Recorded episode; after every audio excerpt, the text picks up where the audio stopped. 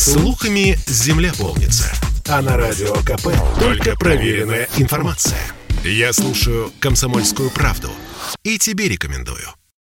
Ибо всякому имеющему дастся и приумножится, а у не имеющего отнимется и то, что имеет. Цитата из Евангелия от Матфея «Стара как мир» и работает все так же стабильно. За время пандемии коронавируса состояние 10 богатейших людей мира удвоилось. Доходы 99% населения планеты упали, а более 160 миллионов человек перешагнули черту бедности, показало исследование некоммерческой организации Oxfam. И вот она, десятка богачей. Далее суммы в миллиардах долларов долларов. Илон Маск – 268, Джефф Безос – 188, Бернар Арно и его семья, кстати, единственные европейцы в этом списке – 187 миллиардов. И снова американцы – Билл Гейтс с состоянием 134 миллиарда, Ларри Эллисон – 120, Ларри Пейдж – 119, Марк Цукерберг – 117, Уоррен Баффет – 116, Сергей Брин – 115 и самый бедный в этой компании – Стив Балмер – меньше сотни миллиардов долларов личного состояния. Во время пандемии финансовые финансовые власти государств направляли и продолжают выделять значительные ресурсы для поддержания стабильности. Часть денег неумолимо попала и на фондовый рынок. Это также подняло потребительскую активность, пояснил Радио КП кандидат экономических наук, инвестиционный стратег компании «Ари Капитал» Сергей Суверов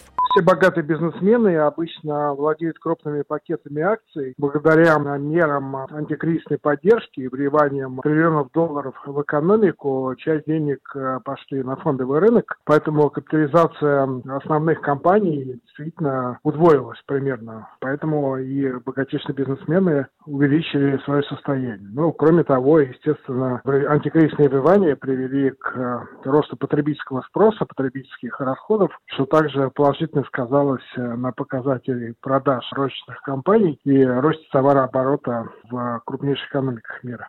По данным авторов исследования, если бы эти богачи из первой десятки расходовали по миллиону долларов в день, потребовалось бы больше 400 лет, чтобы потратить свое состояние. Сейчас у 10 толстосумов в 6 раз больше богатства, чем совокупно у самых бедных более чем 3 миллиардов людей. Значительно ускорившаяся инфляция в пандемию весомо пошатнула их положение. Тяжелее всех в пандемию пришлось тем, кто занят в сфере услуг, пояснил Радио КП экономист Михаил Беляев.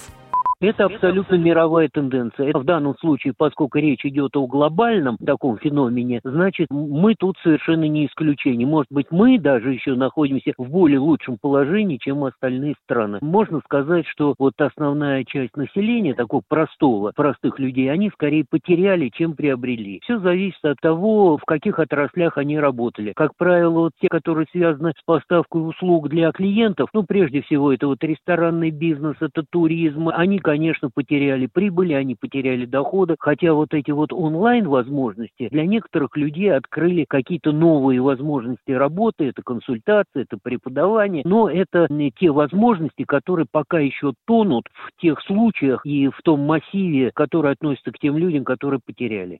Чтобы изменить ситуацию, отмечают авторы исследования, надо ввести большие налоги на капитал самых богатых людей и наиболее прибыльные компании, чтобы инвестировать эти средства в здравоохранение здравоохранения и социальную защиту. Александр Фадеев, Радио КП.